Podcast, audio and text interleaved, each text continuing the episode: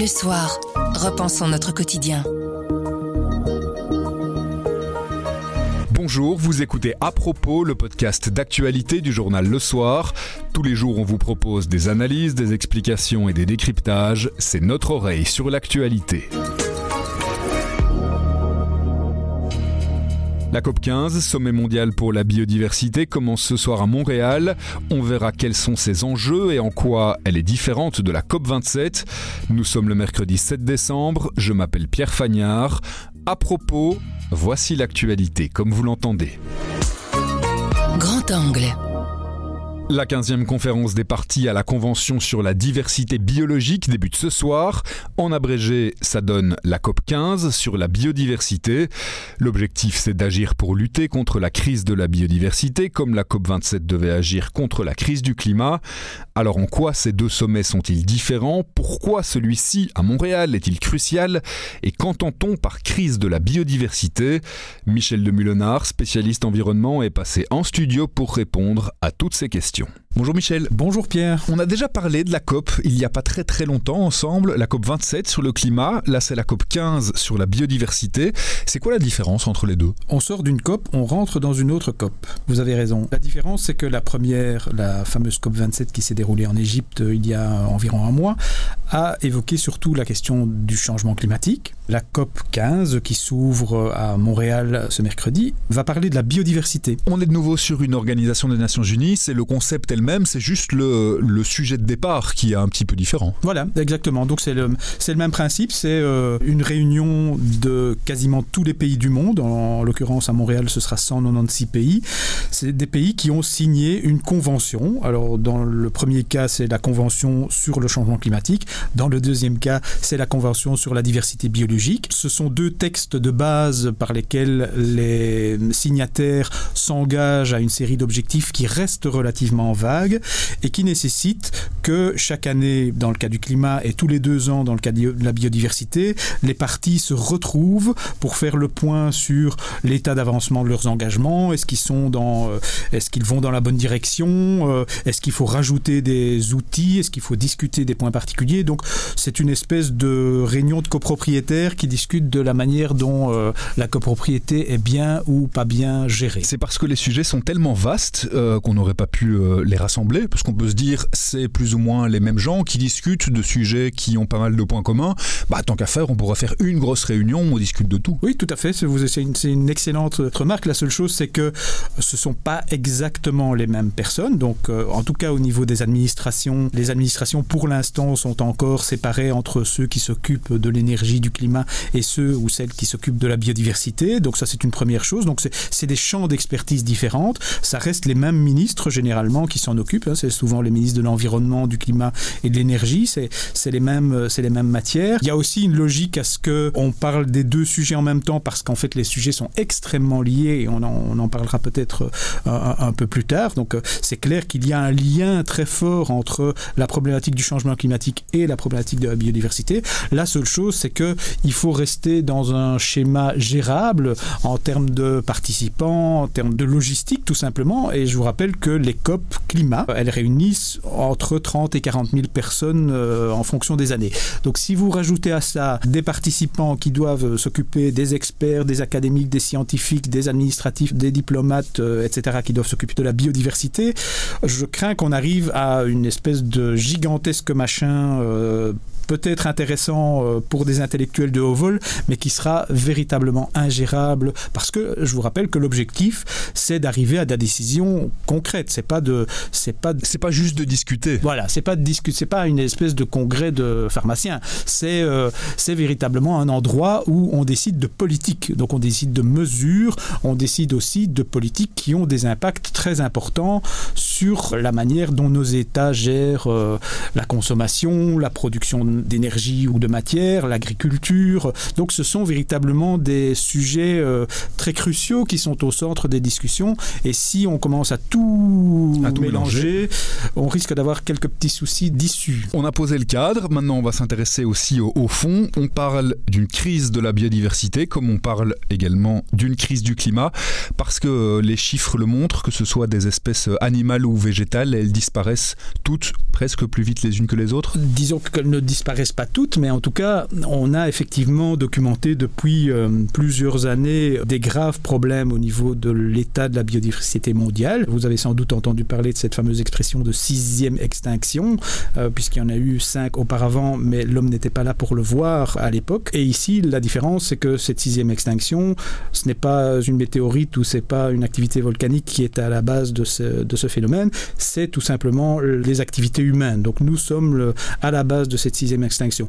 Et donc les scientifiques, depuis des années, documentent, euh, étudient euh, la manière dont euh, les espèces animales euh, et végétales se comportent. Et effectivement, euh, les derniers chiffres montrent que sur les 2 millions d'espèces animales qu'on a décrites et identifiées euh, sur la Terre, ça ne veut pas dire qu'elles sont les seules, euh, il y en a sans doute entre 8 et 10 millions euh, en tout, mais donc sur les 2 millions que l'on connaît, la moitié, 1 million d'espèces sont menacées d'extinction. Ça veut dire, menacées d'extinction, ça veut dire que si nous ne changeons rien à notre euh, manière de vivre actuelle, eh bien ces espèces disparaîtront en 2050. Donc ça fait quand même 50% des espèces euh, animales que nous euh, connaissons. Même chose pour les plantes, euh, 8 millions de plantes qui sont menacées d'extinction. Et ce qui est particulier, c'est que alors que les précédentes extinctions se sont passées sur de longues périodes, dans ce cas-ci, euh, on est face à un phénomène qui est beaucoup beaucoup plus rapide. Ça va beaucoup plus vite. Ça va beaucoup plus vite et quelque part la nature, les écosystèmes n'ont pas le temps de s'adapter, ils sont pas suffisamment résilients. Euh, je donne un exemple, par exemple, le réchauffement du climat fait que eh bien certaines plantes ou certains animaux qui peuvent moins bien se déplacer se retrouvent trop rapidement dans des conditions où leur survie est impossible et donc ils n'ont pas le temps de se déplacer euh, parce qu'une espèce se déplace naturellement lorsque les conditions climatiques changent, mais en l'occurrence, les conditions climatiques changent tellement vite que les espèces n'ont pas le temps de fuir. Oui, ils se retrouvent dans des habitats qui ne sont euh, plus adaptés à Exactement. leur comportement, à Exactement. leur vie habituelle. Soit parce qu'ils sont dans une montagne et que le réchauffement faisant, elle commence à remonter pour retrouver le froid, mais que le réchauffement est trop rapide et que finalement, elle se trouve piégée par le froid. Même chose pour euh, d'autres phénomènes comme la déforestation, etc. Donc euh, euh, le problème, c'est la, c'est la gravité et la rapidité de, du phénomène d'extinction. Parmi les euh, conséquences négatives, évidemment, il y en a beaucoup, il y en a plein qui sautent aux yeux de cette euh, extinction des espèces animales, des espèces végétales. Il y en a aussi euh, des conséquences auxquelles on ne pense pas forcément, des conséquences économiques, par exemple. Ça coûte très cher à la société, ça coûte très cher à la planète, en fait, de voir ces espèces disparaître. Ce qu'il faut savoir, c'est que la biodiversité, elle rend toute une série de services à la fois à la planète, mais aussi et surtout à l'espèce humaine. Ces services, c'est euh, la purification de l'eau, le- c'est la purification de l'air. Pensez aux arbres euh, qui se trouvent dans nos villes et qui euh, nous garantissent euh, de l'ombre, de la fraîcheur, mais aussi qui euh, piègent euh, une série de, une série de polluants. C'est aussi la protection contre certains événements euh, problématiques comme des tempêtes, des tsunamis. Euh, songez euh, aux forêts de mangroves qui se trouvent au bord des côtes. Eh bien, ce sont, il a été euh, étudié et prouvé que la présence de, ce genre de forêt atténue fortement les effets des ouragans et des tempêtes. Même chose pour les barrières de coraux. Bref, il y a toute une série de euh, ce qu'on appelle services écosystémiques, c'est-à-dire euh, tout simplement de, de bénéfices que la nature nous prodigue et qu'il est possible de monétiser, en tout cas qu'il est possible de calculer. Et il est clair que si ces services s'affaiblissent ou disparaissent, eh bien, soit ça va nous demander de les réaliser autrement, c'est-à-dire avec des technologies qu'on va devoir inventer, mais qui vont nous coûter Et un paquet d'argent monumental, effectivement, et c'est déjà plus ou moins le cas. Hein. Songez à la discussion autour de la capture et le au stockage du carbone. Eh bien, il y a des industriels, des chercheurs qui travaillent sur des systèmes de piégeage du carbone pour éviter que le CO2 dans l'atmosphère euh, euh, augmente et euh, accentue l'effet de serre et le, le changement climatique. Il y a une, un excellent système de capture et de stockage du carbone qui s'appelle un arbre, qui s'appelle une tourbière, qui s'appelle une prairie. Et euh, quelque part, on ne doit pas mettre beaucoup d'argent pour euh, avoir ce système absolument fabuleux qui s'est adapté pendant des dizaines de millions d'années pour devenir, euh, pour devenir vraiment très performant. Eh bien, tous ce- ces services-là, s'ils n'existaient pas, ben, comme on dit, il faudrait les inventer et il faudrait surtout les payer. On a dit c'est la COP 15, ça veut dire qu'il y en a eu 14 avant. Elles ont été efficaces ou on... parce que j'ai l'impression qu'on en attend beaucoup de celles-ci. On en attend beaucoup de celles-ci effectivement parce que comme vous le dites les précédentes euh, n'ont pas été efficaces. Hein. La, la, la, la, principale à laquelle on songe c'est une conférence qui s'est tenue à Nagoya en 2010 et qui a euh, débouché sur un programme de travail avec toute une série d'objectifs et dont on s'est rendu compte en 2020 qu'un seul d'entre eux sur 20 on précise. sur 20 exactement un seul d'entre eux euh, a été atteint, euh, celui de la création de suffisamment d'air protégé sur la planète. Mais donc ça veut dire que le problème était déjà identifié il y a des années, qu'on a essayé de mettre en œuvre euh, une série de, une série de mesures, mais qu'effectivement jusqu'à présent elles se sont euh, avérées euh, soit inexistantes, soit inefficaces. Et donc il faut remettre l'ouvrage sur le métier. La deuxième chose, outre le fait qu'on s'est rendu compte que euh, les précédentes réunions ont été inefficaces, on se rend compte aussi de plus en plus que la gravité du problème s'est fortement accentuée, voire accélérée. Et donc on est vraiment dans une situation désormais où il y a, il y a vraiment le à la maison euh, et euh, où très sérieusement il faut prendre euh, des mesures ambitieuses. C'est le moment où je vais être un petit peu désagréable, j'espère que vous m'en pardonnerez.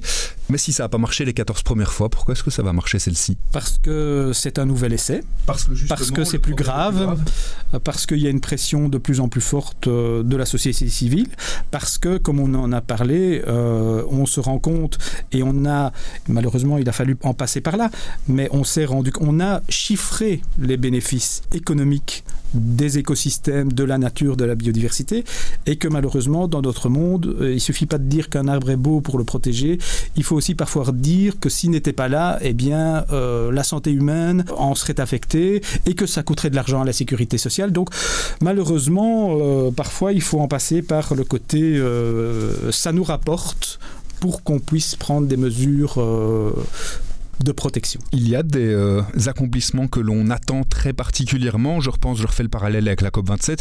On attendait beaucoup de la création d'un fonds pour les pertes et dommages. Il est arrivé. Là, pour cette COP15, il y a euh, un point qu'on peut vraiment mettre en avant en se disant ça, il faut vraiment pas passer à côté. Alors cette COP15, euh, beaucoup disent qu'il faudrait qu'elle ressemble à la, conférence de Paris, qui a débouché sur un accord sur le climat où euh, le monde entier s'est engagé à maintenir sous contrôle l'élévation de la température. Donc on essaie, on espère que Montréal débouchera sur un accord de ce type-là. Et donc ça veut dire quoi en l'occurrence? Ça veut dire, et ce sera sans doute le plus spectaculaire, mais peut-être le plus facile à obtenir, qu'il pourrait y avoir un engagement de protéger 30% de la surface terrestre et de, de la surface maritime, donc d'accorder un statut de protection à 30% de cette, cette surface, aussi de, de s'engager à gérer de manière euh, plus durable, plus soutenable, plus respectueuse les 70% qui restent, parce qu'il ne suffit pas de protéger une partie de la, la planète, il faut aussi que le côté. reste soit euh, reste encore reste encore debout. Mais par ailleurs, derrière ça, il y aura des choses un petit peu moins sexy, mais tout aussi importantes, c'est que euh, il suffit pas de se fixer des objectifs, il faut aussi se fixer des feuilles de route et il faut aussi se fixer les moyens pour y arriver. Donc derrière cela, eh bien, on espère que il y aura un engagement des États euh, signataires, donc de tous les pays du monde, à présenter régulièrement des plans euh, de protection et de sauvegarde de la biodiversité. On va discuter aussi de la restauration de la biodiversité, parce qu'il ne suffit pas de protéger, il faut aussi euh, restaurer ce qui peut être restauré. Par exemple, des tourbières dont on sait que ce sont des endroits à la biodiversité extrêmement riches et qui sont très utiles pour le piégeage du, du CO2, eh bien, il est possible de restaurer des tourbières. On le fait en Belgique, en Wallonie. Il devrait y avoir aussi des engagements en termes de restauration d'écosystèmes. Il devrait aussi avoir euh, des engagements, et ça c'est très important aussi, bien entendu, financiers, parce que, comme pour le climat, eh bien, une partie de la biodiversité, euh, de, la richesse de la biodiversité de notre planète se trouve dans des pays qui ont moins de moyens, qui sont politiquement plus instables, mais qui ont surtout moins de moyens pour protéger les, espaces, euh, euh, les espaces naturels, et donc qui sont parfois tentés d'aller autoriser des élevages, des cultures de soja ou autres, afin d'élevage, tenter d'autoriser des exploitations pétrolières, etc toute une série d'activités qui détruisent euh, ou qui affectent gravement la biodiversité. Et donc ces pays sont devant une, un, dilemme. Qu'est-ce que comment, comment est-ce, qu'est-ce que je fais? Est-ce que je est-ce que je préserve ma forêt pour euh, pour le bien général? Ou bien est-ce que j'autorise son exploitation? Voilà, j'autorise son exploitation pour une exploitation pour une pour une mine ou pour ou pour autre chose et en retirer des, des revenus moi-même. Donc il y a tout un, il y a toute une discussion autour de la question de quels moyens est-ce que quels moyens financiers je mets à disposition des différents pays et souvent des pays en développement pour protéger la biodiversité. Donc cette question-là, qui, qui est une espèce de miroir des discussions euh, climatiques, euh, elle va aussi avoir lieu euh, à Montréal. Merci beaucoup Michel. Mais de rien. À propos, c'est fini pour aujourd'hui, mais on revient demain dès 7h. En attendant, abonnez-vous, partagez-nous. Vous nous trouverez sur notre site, notre application et votre plateforme de podcast préférée. À demain.